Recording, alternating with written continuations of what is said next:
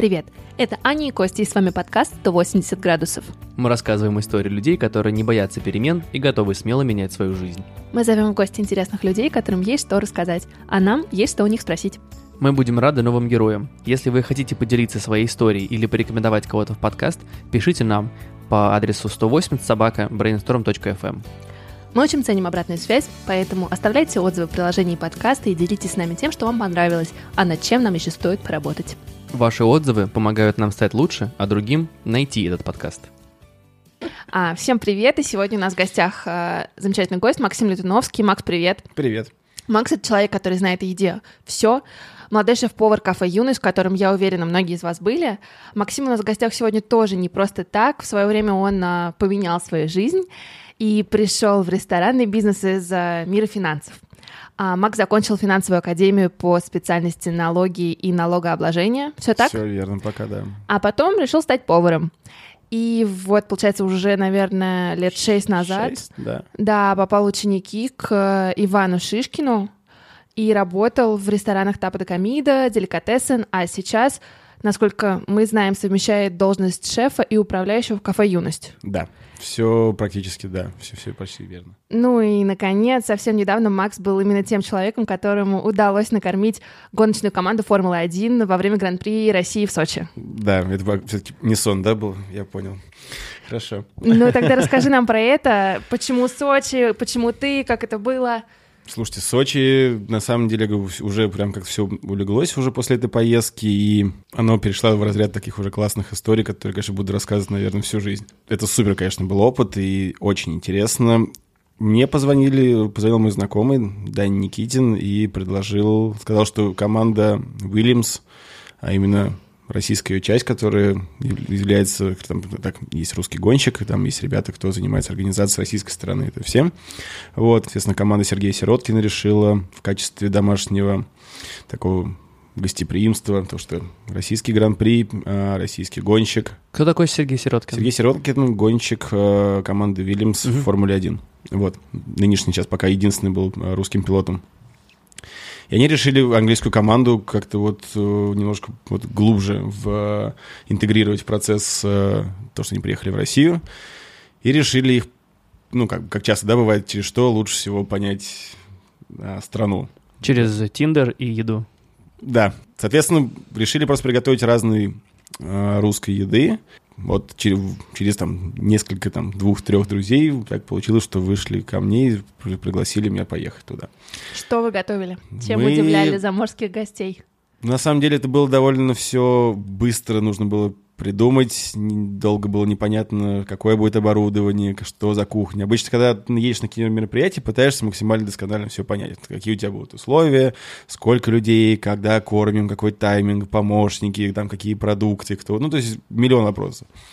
Тут с того, что все, ну, то есть никто это до этого раньше не делал в Вильямсе, соответственно, это такое было, давайте сделаем, вот, ну, давайте сделаем. Поэтому приходилось... И по, по оборудованию никто ничего не мог долгое время сказать, пока я уже не приехал. Поэтому, когда мы сидели с Шишкиным и с Иваном и думали, что мы будем готовить там, точнее, я там буду готовить, а Иван говорит, я тебе все сейчас решим и поедешь. Все, благословляю тебя, вот, салю тебя крестом, езжай. Ну, то есть решили, как бы, что будет максимум, наверняка, там какая-то плита, наверное, будут доски, ножи у меня с собой есть, ну и все, как бы, надо из этого что-то приготовить. Доски ты с собой возишь? Нет, доски там, а, ну, ну, если что, в любом супермаркете. Ножи. Нет, ножи хватит. Мы приготовили...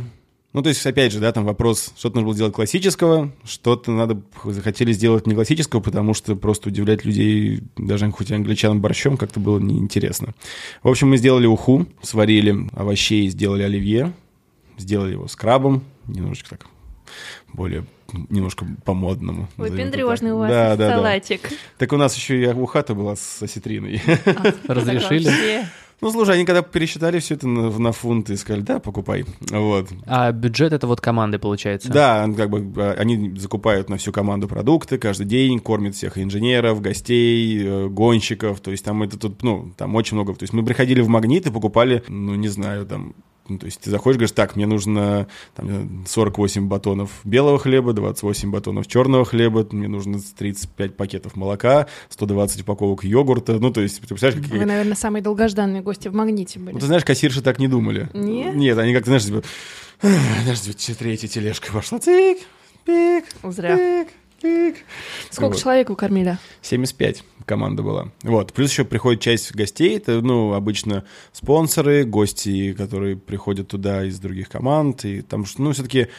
Гонка — это для болельщиков. Веселье, уикенд, отдых, классно все. А там-то люди работают, ну, то есть внутри падока, идут какие-то переговоры, э, очень много же рекламных контрактов у команд. Соответственно, они на каждой, в каждой стране знают, какие у них основные, соответственно, спонсоры, что, о чем, что нужно показать, с кем поговорить. Ну, то есть это же все... Ну, ты еще был такой рекламной фишкой, что, а, ребята, а у нас в падоке... Ну, да, да, у нас там, типа, сзади, вот, там, парень русский, хотите, там, вот, оливьешка есть, там, не знаю, еще что-нибудь, там, ух, и будете. Вот. И кваску нальешь. Да, да, да, да. И такие, о, оливье, да, окей. Да, да, да. Вот, и потом еще готовили, ну, из, из сложного дальше... был форшмак, вот, и, допустим, так объясняешь, такие, что это такое, на что это похоже? Я говорю, ну, это такое вот херинг-патте, типа вот патте из селедки, патте из селедки, все, это, это как-то вы такие русские странные, вот. Дальше делали, сделали такую чуть более продвинутую версию тюри. Тюри — это как холодный, такой, самый, наверное, традиционный российский суп. Обычно делали его прям вообще, это хлеб, вода и какие-то, там, не знаю, травки туда рубили. И, в принципе, в пост часто ели, когда еще вот все, все эти времена были давние. Мы его сделали, взяли сыворотку, которую молоко створаживаешь.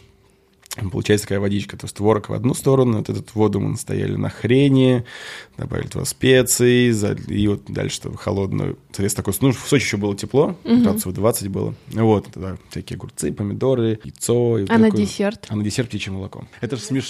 смешно же еще, ты говоришь bird's milk, вот это вот все. И как реакция вообще а они была? Такие, ну, она говорит, типа, да, медведи на улице и птичек доите, да? Да, ну, такие, да, да, так и живем. Нет, ну, слушайте, это опять же какие-то штуки, там, не знаю, когда там говоришь о том, что вот что такое самое традиционное, ты помнишь своего детства, что тебе было вкусно и там от чего ты кайфовал. Вот примерно на этом как-то и собрали меню вот из каких-то простых вещей. Не, еще на самом в первый день, когда мы только приехали, соответственно, был там небольшой ужин для команды, для целиком, для всей. Там Сергей приветствовал их в России, сказал «добро пожаловать», там преподнес небольшие подарки всей команде, вот. А я, соответственно, в этот момент мы им делали дрожжевые блины. И это то, что, как бы, чем я горжусь, потому что даже шеф английский, который там работает, очень большим опытом работал в разных ресторанах, про дрожжевые блины, естественно, не слышал. То есть он знает панкейки американские, да, там он знает крепы французские, но вот то, что бывает еще блины с дрожжами, вот для него это было откровение. Вот, не знаю. Ну, это такие большие длинные, да? То большие, есть... то, что пупырчатые такие, они ага. еще называются кружевные, у нас их любят называть, потому что такое ощущение, как вот кружева на них. На молоке? А, да. Вот. И мы подавали, соответственно, сладкие и несладкие. Сладкие были с э, кремом из топленого творога и с вареньем из сосновых шишек. Вот. Опять же, англичане не знали, что можно эти шишки из варенья есть. Вот. Серьезно? Да. Обалдеть. Ты что, многие русские не знают, что да? нельзя шишки есть, да? В смысле, можно есть? Что можно, можно есть, можно, можно да, да, да. Они мягкие такие. Ну, сначала ты ешь, ну, вкус варенья, а дальше да. такой такой деревянненький, приятный привкус. Я очень люблю, кстати, очень классный. Вот. И, ну, а несладкие были с, опять же, с кремом из, там, с укропом и, и икрой. Что еще? Ну, да, в принципе, необходимо ну, было. С икрой. Слушай, а как ты сработался? Я так понимаю, что там была еще вот английская команда, которая все время с ними ездит. Да. Как ты с ними сработался? Ну, слушай, там кухня небольшая, и там был шеф и еще двое там, его су-шефов, грубо говоря, там старших поваров, кто с ним вот, ездит стабильно. Ну, как бы они готовят каждый день на семьдесят пять человек завтрак, обед, ужин. И как бы не по одному блюду. Это есть... прям как отель all-inclusive. Ну да, это, ну, это довольно, довольно жестко. То есть я посмотрел, как они работают, как бы это, это реально очень тяжело. То есть я бы, наверное, такой не... Не знаю, не знаю, сколько нужно за это получать. Может, они просто фанаты своего дела, и это им очень нравится. Потому что как бы там помимо того, что они готовят на всю команду, они еще и занимаются застройкой кухни. Они... Ну то есть шеф, когда все закончилось, я сидел такой уже бездыханный воскресенье, такой уставший. Вот, этот шеф взял, прыгнул на погрузчик и поехал отвозить в контейнеры обратно холодильные столы, там, технику, все. Потому как... что нужно ехать дальше. Да, потому что через, через на следующий день они улетали в Японию. А там снова здорово все вот это вот пошло-поехало. Обалдеть. Вот, ну, то есть, как бы, это прям чумовые ребята, они очень много работают, то есть, ну, в день, там, четырнадцать-пятнадцать часов у них рабочий день. Ну, я так понимаю, что это, в принципе, стабильно для поваров такие?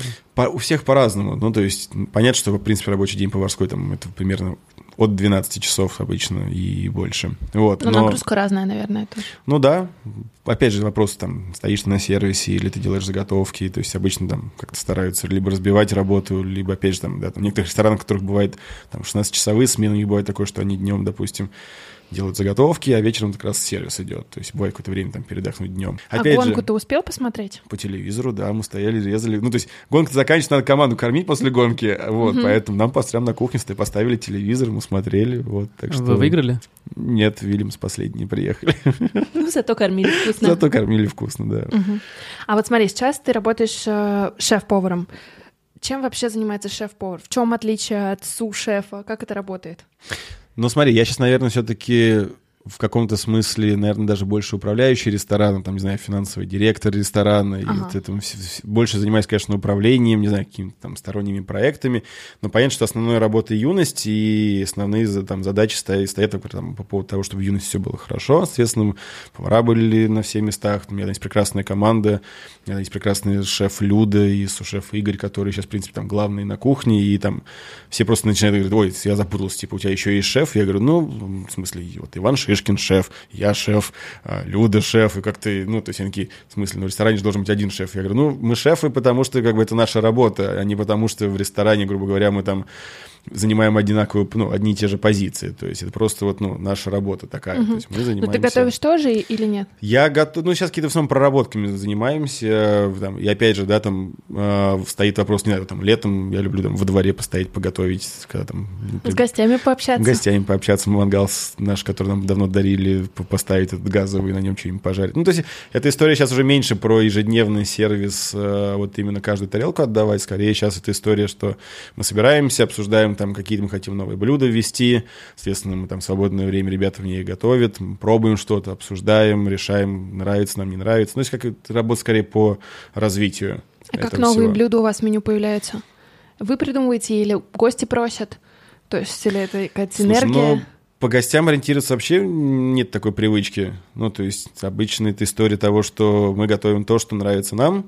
Соответственно, если людям это нравится, они к нам приходят, едят, и это, ну, испытывают от этого удовольствие. Потому что, ну, опять же, если там, грубо говоря, ориентироваться на гостей, то эта история такая, там, ой, не убирайте это блюдо, это было мое самое любимое. И так у каждого, у любого блюда есть а, человек, который его любил. Но если ты ничего не убирать не будешь, то ты, в принципе, так и будешь на своем же уровне, не расти никуда не будешь. То есть, поэтому ты говоришь, типа, ну, все, доедай, и больше его не будет. Ну как, он такой, как? Ну, так. Что для тебя самое любимое в работе вот именно этой?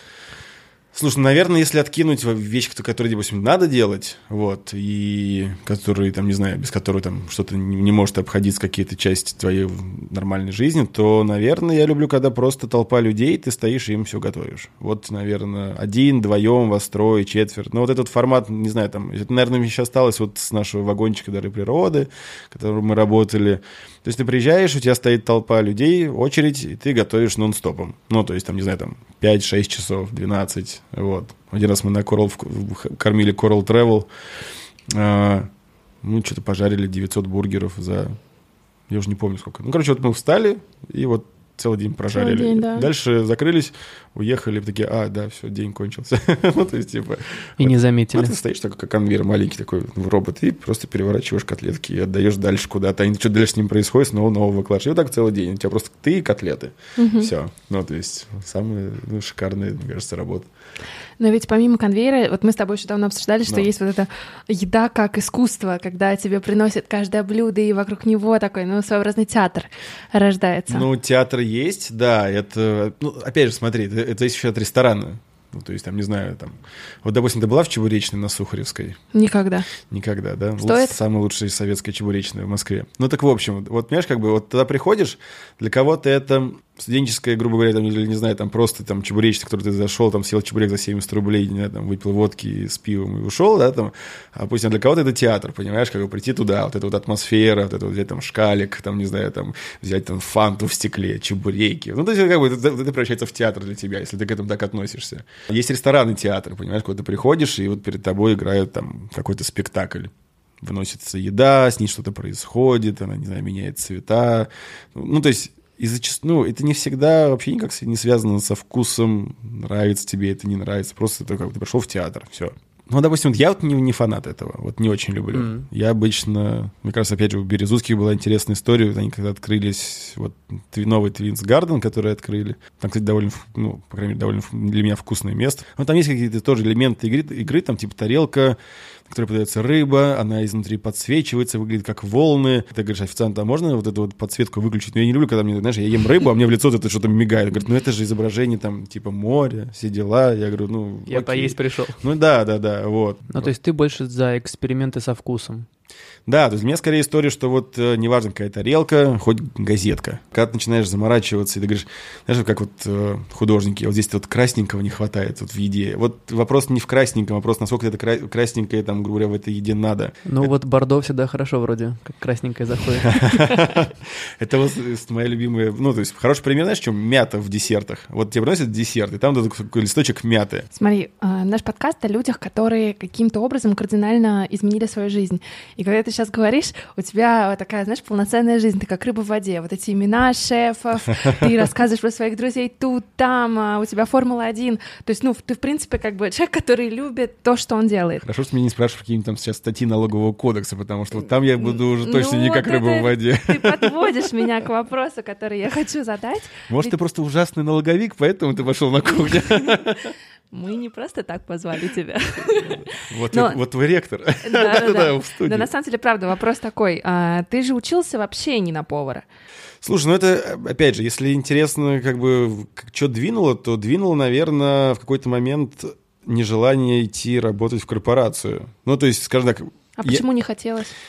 У меня, наверное, знаешь, как-то был негативный опыт, вот, после чего я решил, что не хочу. Я, опять же, знаешь, негативный для меня... На третьем курсе института я стажировался в банке би эн пи Paribas. Угу. Был такой, есть банк. Есть, да, такая. Вот. Он тогда в тот момент очень активно продвигал, соответственно, свои услуги на банковском секторе в России, открывали много отделений в Москве. Я там попал на летнюю стажировку и, слушай, во-первых, как бы там би эн пи Paribas, сразу ассоциации, там, не знаю, там, Ролан Гарос французский, да, там эти вот эмблемы да, би эн пи да, Paribas, да. Все классно, красиво, этот рыжий корт. Зеленый вот. Цвет. Да, да, да, да, да, вот. Я попал туда, там вроде все классно, интересно, я работал там в, в юроделе, вот. Ну, понятно, там, стажер, ксерить. А дальше просто смотришь, сколько там работает людей. Дальше смотришь, что они делают в течение дня. И дальше понимаешь, что структура-то довольно неэффективная. Мне дальше мои старшие товарищи говорят, то есть, ну, а дальше путь понятный. Аудиторская четверка. Ну, как у типа, всех, да. Круто. Ну, то есть, типа, все, все тогда мечтали попасть, там, все ходили, отбивали да. пороги Делойта, там, Эрнст энд Янга, ка пэ эм джи. Мне просто стало не по себе от этого всего, и я понял, что что-то, ну, не хочу. Я заканчиваю пятый курс, и во время пятого курса я пошел работать в «Море внутри». Было такое кафе, которое находилось на, на библиотеке Миллениума. Это было великолепное кафе. Качели да. там были божественные. Да, ну, в наушники со звуками моря, вот. Там не было крепкого алкоголя, там не было мяса, и вот тогда это заведение было битком. Кстати, вот сейчас, мне кажется, сложно такое представить. Я там проработал полгода, потому что, я говорю, я начал искать себе работу повара, написал во все известные крупные сначала компании. Там, здравствуйте, я вот на пятом курсе финансовой академии, ничего не умею, но люблю всю жизнь готовить, готов там мыть полы, тарелки, вот это вот все, все дела. Из крупных компаний никто не ответил. А вот ребята из «Моря внутри», опять же, я к ним ходил там пару раз, видел, что им нужны повара. Соответственно, я пришел, они такие, хорошо, а что ты умеешь? А, мне сказали, типа, будет... собеседований, нужно будет показать, что ты умеешь. Я поехал домой, купил картошки килограмм шесть, морковки, лука, смотрел видео на ютубе, как правильно резать, и резал примерно дня три. Ну, то есть стоял и резал. И дальше я приезжаю, просмотр, и нас что-то там просят порезать. И, конечно, вторым движением руки я нормально так режу себе палец просто. То есть меня хлещет, я дальше бегаю по Новому Арбату, у меня вот там, типа, нет аптеки. Ну, то есть мне, мне кажется, меня взяли из жалости в «Море внутри» просто. Знаешь, типа, мальчик тут кровь пролил, понимаешь, ради этого дела, надо взять, вот. А дальше все, как-то попал туда, там появились уже более профессиональные люди, там, там был су-шеф профессиональный. И он меня там потихонечку начал учить, там, не знаю, не сходить с вытянутым ножом по кухне, да, вот это вот, типа, как, ну, и бывает там, как там со сковородкой горячей обращаться. Потому что когда эти движения, которые на кухне, когда начинаешь работать, и там очень, ну, важны эти такие танцы, да, там никого не обжечь, никого не порезать, вот. И вот там меня начали чего-то учить, потом мне начали давать возможность заказывать продукт. Ну, то есть я чему-то научился там и за, за полгода. Ну, я там почти жил там в «Море внутри», и вообще шикарное было лето, вот. Я, знаешь, типа, я побежал сдавать диплом, презентацию для диплома я доделывал после смены, типа, за два часа. То есть я закончил, типа, в час ночи, приехал домой в Зеленоград, лег спать, в пять встал, в шесть тридцать закончил презентацию, знаешь, это была презентация, типа, просто копипейст из, из диплома. Из диплома, да-да-да. Приехал, э, и такие, типа, кто будет первым? Все, знаешь, как обычно, значит, диплом, типа, никто. Такие, тишина. А я такой, понимаю, там, так, что-то затягивается, а мне на смену. Вот. Я такой, ну, я, давайте, можно сейчас быстренько, и мне надо бежать, там, типа, на кухню. И семья поддерживала. Да, это самое, на самом деле, было важно, потому что папа думал максимально, что это, типа... Пройдет. Бесится, да-да. Вот, диплом, надо, чтобы диплом получил, а дальше пускай там полгода там занимается. Но я очень быстро начал зарабатывать там деньги в «Море внутри», то есть, говоря, тут хотя бы все было легче. Ну, а дальше, когда сезон закончился, мы начали думать, что делать, куда устраиваться на новую работу, потому что «Море внутри» закрывалось на зиму. И многие пошли тогда в ресторан, только открылось «Рагу», кафе, которое было вот на Белорусской, первое, где был шефом Зимин и Шалев. Ну, то есть люди, которые тоже там... Это такая первая волна, мне кажется, людей, да, которые стали переосмысливать кухню. Да, да, да, да. То есть как для меня как раз с того момента я вот тогда как раз этому всему там, читал эти журналы «Афиша», смотрел на все эти лица. Ну, то есть людей, которые... Я понял, что они классные, потому что они какие-то не зазнайки, они не какие-то там бизнесмены, да, построившие крупную сеть. То есть они просто что-то делают, какие-то рестораны, к ним ходят люди. И, короче, тогда я все ходил, ходил, постажировался там еще в одном ресторане. И в итоге, да, и в итоге вот тут бах, и появляется Иван Шишкин, который говорит, типа, беру себе неумеек. А кто такой Шишкин, расскажи. Иван Шишкин – это один из э, учредителей и основателей «Деликатесен». А, соответственно, он нас э, позвал, когда это было... Да, шесть лет назад, тогда еще, естественно, он был шеф-поваром и одним из партнеров по ресторану испанскому «Тапа де Комида». Вот, соответственно, потом мы переделывали. Он, соответственно, вот у нас четыре учредителя. Вот один из учредителей, главный, соответственно, человек, отвечающий, на самом деле, за кухню всех заведений. Ну, а изначально просто там, мой учитель, человек, который меня учил, ну, то есть взял на работу, ничего я не умел, и он сказал, типа, так, сначала иди туда, потом это, потом поехали с нами на выезд, потом еще чего-то, и вот так-так-так, потихоньку. Ну, насколько я знаю, у него тоже нет профильного поварского нет, образования. Он химик он по образованию. Он химик, да, и он, да. мне кажется, даже автомобильным журналистом работал. Да, он кем только не работал. Но это было тяжелое собеседование? Как, как проходил процесс? По крайней мере, мое собеседование происходило так, что он меня сидел и реально, в принципе, час отговаривал. Я говорю, все, нет, хочу, не могу. Он такой, типа... Ну, зарплаты не будет. Я такой, а как долго? Типа, полгода. Он говорит, ты же ничего не умеешь? Я говорю, ничего не умею. Он такой, ну, соответственно, ты будешь что-то делать, соответственно, мы тебя будем учить. Вот, во время процесса работы. Я говорю, ну, окей. Я говорю, а чего, как? Он такой, ну, в смысле, пока ты не, начнешь, не, начнешь, не сможешь работать как хотя бы просто обычный повар, за что мне тебе платить? Я такой, ну, ладно, надо поговорить опять с родителями, потому что, ну, то есть, опять же, ты там... Ну, то есть остаться вообще без заработка. То есть у меня на тот момент не было никаких накоплений. Вот, и я такой, ну, окей. Ну, то есть я реально пришел, там, посчитал, сколько мне реально нужно там денег в месяц. Вот, и так, понимаешь, мне там на полгода точно я вот, ну, вообще. Ну, мне, видишь, повезло, опять же, что начались какие-то движения. Там у меня сразу начал зарабатывать. Повар, да, который меня учил. Ну, там, опять же, я попал не в «Деликатесен», а в «Тапа де Комида». Мне прилетели, сказали, вот, ты будешь работать здесь. Я говорю, а, я же туда хотел, в «Деликатесен», там же самый лучший ресторан в Москве. Там нет места, и вообще как бы вот здесь выбирай типа холодный цех, кондитерский или на мангал. Я такой, ну, мангал, как бы, хотя бы мясо, огонь, там это все понятно. Это романтика, и в этом есть чем салат, грубо говоря, и там десерт, который меня вообще никогда не, ну, в этом плане не привлекали на тот момент. В общем, мне поставили там к повару, говорит, вот, типа, это Максим, это Рифат, Рифат, учи Максима помогать тебе, там, я говорю, ну, все. Вот дальше я начал просто, как бы, там, изо дня в день просто приходишь, жаришь, что-то собираешь, учишься, вот, что-то корректируют, а потом, ну, начались выезды нашего вагончика, и, соответственно, какие-то пошли заработки довольно быстрые вот с этих выездов, потом мой... учителя, как раз Рифат, который меня учил работать на мангале, ему нужно было уезжать из России, делать документы. Там, шеф, который тогда работал, там, он говорит, есть два варианта.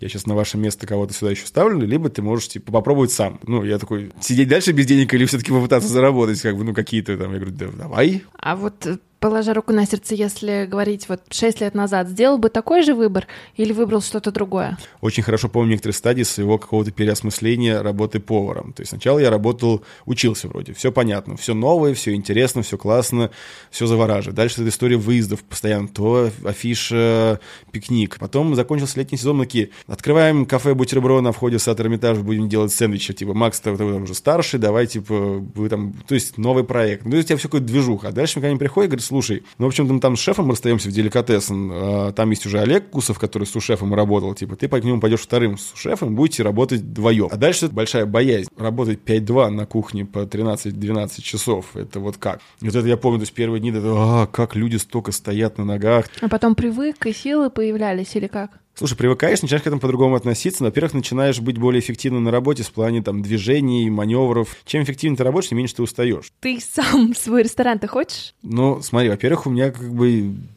он, в принципе, есть. У меня есть «Юность», ресторан, которым я управляю. Понятно, что у меня есть старшие учредители, с которыми мы, как бы, ну, мы решаем все вопросы как партнеры в этом плане. У меня, понимаешь, как бы у меня всегда было в этом плане с первого дня, то есть я пришел работать еще там в Тапу де Комида, получилось, я, ну или даже в «Море внутри» еще раньше. Но я ко всему отношусь как к своему бизнесу. Твое отношение к делу очень заметно. Ну, просто, опять же, кто как себя мотивирует. Я себя мотивирую так, что это вот, это все мое, я этим всем занимаюсь. Есть партнеры, есть сотрудники, и, соответственно, надо об этом всем думать. А вот смотри, у меня вопрос, наверное, про ресторанный бизнес в целом. Вот кто реально крутой? Кто, ну, не кумир, да, может быть, не совсем то слово, но за кого тебя, по крайней мере, на российском рынке не стыдно? Скажем так, есть повара, которые, не знаю, там, есть проекты, которые классно кормят, не знаю. Там, а да. Вот это что за проект? Отличный ресторан на Дорогомиловском рынке, называется «Кафе Наби». Там отличные, прекрасные женщины готовят уже лет пятнадцать пити, хинкал, вот это вот все, овощные, овощные долма. Нет, не грузин, это такой, типа, симбиоз такой восточной еды, которые а, там все местные едят с рынка. Вот, вот этот классный проект, мне нравится. Класс, еще. А Midpoint. Это а он вообще, еще существует? Он существует, и что самое классное, он ничуть не изменился. Несмотря на трагическую смерть владельца этого бизнеса, его мама отлично продолжает, и вообще, я считаю, Midpoint — это эталон уличной еды в Москве. То есть это то, что... Знаешь, как бы вот есть некоторые категории, почему уличная еда считается классной. Когда, грубо говоря, едят там и модники, и таксисты. Вот когда таксисты и модники встречаются в одном месте поесть одну и ту же еду, значит, это еда классная, уличная еда. Там... А где бургеры самые вкусные? Ну, а мне, кажется, мне кажется, уже хватит уже есть бургеры, сколько можно. А, а что, что надо есть? есть? Хорошо. Подловили, молодцы. Так еще хором. История с бургером понятная, классная. Вопрос э, наличия хорошего под это мяса. Ну, то есть вкусный фарш — это наука, да. Там в Америке можно найти разные фарши, которые, там, грубо говоря, составлены из трех-четырех видов разных мышц говядины, да, быка, соответственно, чтобы был и текстура, и вкус, и вот это вот все вместе дает тебе классные котлеты, да. То есть в нашем, просто, мне кажется, в... Понимание многих людей в Москве, особенно в Москве, с точки зрения бизнеса, да, там, бургерных, для многих бургеры стали в какой-то момент, что типа, а что, ерунда, мясо кинул в мясорубку, прокрутил, вот тебе и бургер. Есть, остались какие-то рестораны там с премиальными, да, там, бургеры, не знаю, там, какой-нибудь там чипсайт. Кто еще там? Блин, так сложно. Бургеры. А не... твое любимое место в Москве? Мне кажется, дома просто. Нет, дома вообще как бы почти не готовим и не едим. И... Просто посидеть дома. Да, дома посидеть. Нет, смотри, как бы, давай так, вот если я куда-то хожу, да. Какие, какие места я выбираю? Ну, это за последнее время. Ну, допустим, если хочется хинкали и поесть грузинской еды, то, надо, не знаю, там, Сахли у нас там есть неподалеку такой ресторанчик от Деликатесен, очень люблю. Если, допустим, хочется... Ну, вот Twins Garden я ходил нет, там довольно раза четыре-пять, наверное. Отлично. Очень вкусный... Вот, вспомнил, очень вкусный есть ресторан, называется «Матрешка». Вот. Я не знаю, где. Русской кухни. Отличное место, прям советую. Знаешь, долгое время Гленуль был э, любимым местом, вот. Что-то не знаю, там какие-то, видимо, то ли перестановки были, то ли еще что-то. Как-то сначала чуть еда упала, там, по-моему, шеф менялся, потом вернулся обратно. Сейчас давно не было, не знаю, но вот, вот Гленуль, да, было частенько, куда мы ходили, прям, наверное, место такое топ... Три, наверное, даже было. Я так понимаю, что в рамках деликатеса, вообще в рамках вот вашей, скажем так, этого маленького сообщества, mm-hmm. вы предлагаете разные блюда. Какое блюдо предложил ты, каким ты гордишься, если такое было? Так, хорошо помню, там, не знаю, по-моему, Олег раз придумал делать э, лазанью. Опять же, по-моему, Иван где-то там показал, что, типа, классно бы делать лазанью многоярусную, что в Америке делают там по пятьдесят уровней э, лазанью, то есть там, типа, метровая лазанья, по-моему, там было такое что-то, какой-то пост. Что-то Олег, я, по-моему, был в отпуске, Олег начал делать, потом, соответственно, он, он вернул, там, поменялись, соответственно, отпусками, знаешь, это как письмо дяде Федору, один начал писать, потом второй, потом что-то доделали, вот там, типа, приехали, потом уже все вместе докрутили, вот сейчас, допустим, это блюдо до сих пор подается, ребята его уже... Даже, ну, как бы, сильно его уже улучшили с тех пор. Но, опять же, знаешь, типа, любое блюдо можно доводить до идеала бесконечное количество времени. В какой-то момент надо говорить себе «стоп», потому что, как бы, ну, то есть, бессмысленно дальше, вот. А дальше там проходит год-полтора, такой, типа, угу, я вырос, какие-то мысли другие, может быть, что-то стоит изменить, вот. Опять же, можешь даже те же блюда бродять и переделывать. Наверное, не вспомню, что прям пошел в угол сел. Понятно. И такой приходишь... И придумал. Приходишь, приходишь, такой говоришь, типа, вот, мое. Вот. И они такие, типа... Да, идеально. Знаешь, типа все. Даже в меню. Мы знали, конечно, что мы будем в декабре закрывать, в конце декабря закрывать Тапа де Комида и будем открывать Юность. И у нас в один момент были такие объеды, мы их называли в Деликатесен, когда каждое воскресенье мы делали какое-то новое меню. Там, ну, то есть, там генерили каждые выходные. То есть, что-то садили, что-то придумывали, там, не знаю, такие, о, давайте, допустим, сделаем ужин три поросенка. Там, типа, Иван такой, да, класс, класс, такие, да, все, готовим, покупаем трех поросят и готовим из них, типа, вот, все из поросят. Типа, десерты, там, молочные копытца, там, вот это с корицей, да, сейчас вот у меня, ну, вот, допустим, у меня сейчас отлично есть про, про эту историю. Вот у нас Игорь Смолин, который работает у нас с сушефом. Вот он, конечно, еще тот партизан. И вот он очень долго в Юности ходил так и такой. Я говорю, что ты там делаешь? Я говорю, да ничего, и там прорабатываю кое-что. Я говорю, ну, окей, ладно. Я говорю, что прорабатываешь? Да, ничего интересного. Потом, потом, потом, потом, так потом. Потом проходит там месяц, он такой, типа, ну, в общем, я тут козьи сыры сделал. Мы такие, чего? Чего ты сделал? Он такой, ну, это козьи сыры. Я тут месяц экспериментирую уже или полтора. Типа, я тут в Юности козьи сыры варят, делаю. Мы такие... Это вообще, типа, ну, а как, как бы... Как это? Ну, как бы, я из того, что, типа, опять же, там, придется сыров небольшой мостак, я говорю, типа, это реально сделать, типа, здесь у нас? Он такой, да, там ничего сложного, я вот козье молоко там покупаю, вот это все, че-че-че. Такой, вот там, типа, это вот мой, там, вот, сыр, мы такой, типа, пробанки, окей. И сейчас он уже, уже вышел из подполья, когда его сыры стали приемлемы для того, чтобы он дал нам их попробовать. Сейчас его сыры, конечно, ну, то есть, мы просто не успеваем делать столько, сколько хотят их есть. То есть, обалдеть. Говоря... Там, не знаю, в пятницу вечером мы делаем какое-то гигантское количество, в пятницу или там максимум в субботу днем они заканчиваются, и снова там недели-две уходит, чтобы это все высадить. Он каждый раз просто делает новую партию, там занимает несколько недель, там, там что-то дольше, что-то быстрее, но как бы это не процесс одного дня, грубо говоря. Люди, ой, у вас там сыры были классные, ну да, ну типа ждите, да, снова там три недели, вот. И я предлагаю закончить небольшим блицем. Вот. Давай. У нас а, будут быстрые вопросы, ты можешь отвечать не очень быстро. Там не будет вопроса, что я скажу Путину, когда я его увижу? Нет, это в другом. В общем, отвечай, не думая. Твое любимое блюдо? Шарлотка. Самое нелюбимое блюдо, которое всегда не получается? Были раньше блины. Дрожжевые? Самая вкусная кухня мира? Французская. Город, где ты ел самое лучшее блюдо? Сан-Себастьян. Что это было? Что за блюдо? А, а, осьминоги. Что ты чаще всего готовишь дома? А, омлет. Три качества, которыми должен обладать хороший повар. Стрессоустойчивость, а, высшее образование, знание английского языка. Совет всем, кто хочет работать в ресторанном бизнесе.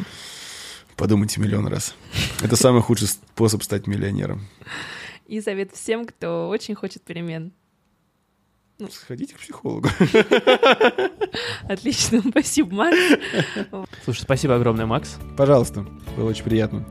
Спасибо, что были с нами. И я напомню, что это Ани Кости и подкаст сто восемьдесят градусов с рассказами о тех, кто смело меняет свою жизнь. Мы будем рады, если вы поделитесь этим выпуском с друзьями. Нас можно найти в родном приложении Apple Подкасты, на Android в приложении Google Подкасты, а также в популярных плеерах, включая Overcast и Spotify. Оставляйте отзывы, ставьте нам оценки и, конечно же, подписывайтесь на наши соцсети.